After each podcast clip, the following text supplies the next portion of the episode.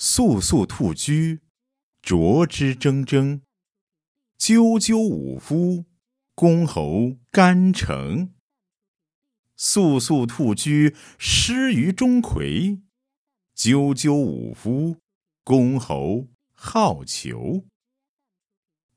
素素兔居，失于钟林；赳赳武夫，公侯负心。《兔居》这首诗所描绘的是打猎的场景，但是其中的意义却不单是打猎，而是借打猎这种行为来锻炼兵士，因此打猎也就是一场大的练兵。虽然到了现在，人们会觉得将狩猎者与捍卫公侯的甲士联系起来是一件不可思议的事情，但在先秦时期，狩猎。本就是对行军布阵和指挥作战的一种演练，因此狩猎和行军打仗一样，是需要排兵布阵的。所以，捕猎就是一场真实危险的实战练习。兔居为我们展现了一场利用智谋进行捕猎的捕兽大战。将士们将用于捕虎的网结的是又紧又密，然后安置在岔路口、林中，是静静的。等待猎物。身为公侯心腹的将士们，个个意气昂扬。他们一边紧张观察周围的动静，一边等待着猎物的到来。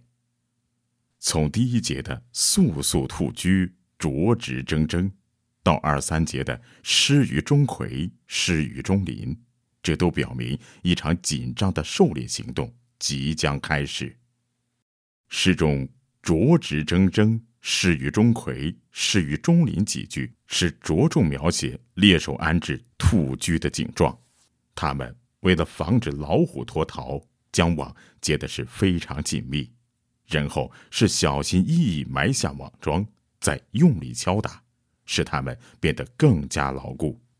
钟馗、钟林这两个词也从侧面展现出狩猎战士众多，他们按部就班的工作。是分工明确、军容整肃，这些描写无一不体现出这次狩猎活动的恢宏有力，以及这些将士的士气之高涨和军纪之严谨。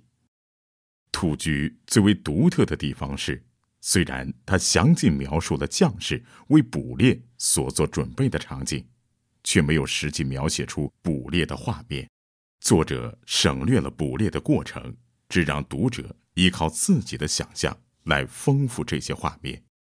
虽然整首诗没有对盛大的狩猎过程进行描绘和渲染，但是字里行间却流露出诗人对狩猎将士的热烈赞美。他们不但在狩猎之时十分勇敢，在沙场上也毫不含糊，奋勇杀敌，不愧为公侯们的得力干将。由兔居到干城。读者眼前好似出现了一种时空的转换，刚刚还在狩猎中的猎手，一下子变成了保家卫国的士兵。通过这种转换，诗人是写出了一种欣喜自豪的心情。三节相叠的咏唱，使这种自豪之情通过“干城”“好逑”“负心”这些词是一步步推进，从中可见诗人抑制不住的夸耀。能有这样英勇无畏的勇士为之效命，那些公侯必然会感到十分骄傲和满足。但不能否认的是，只要是战争，就一定有所伤亡。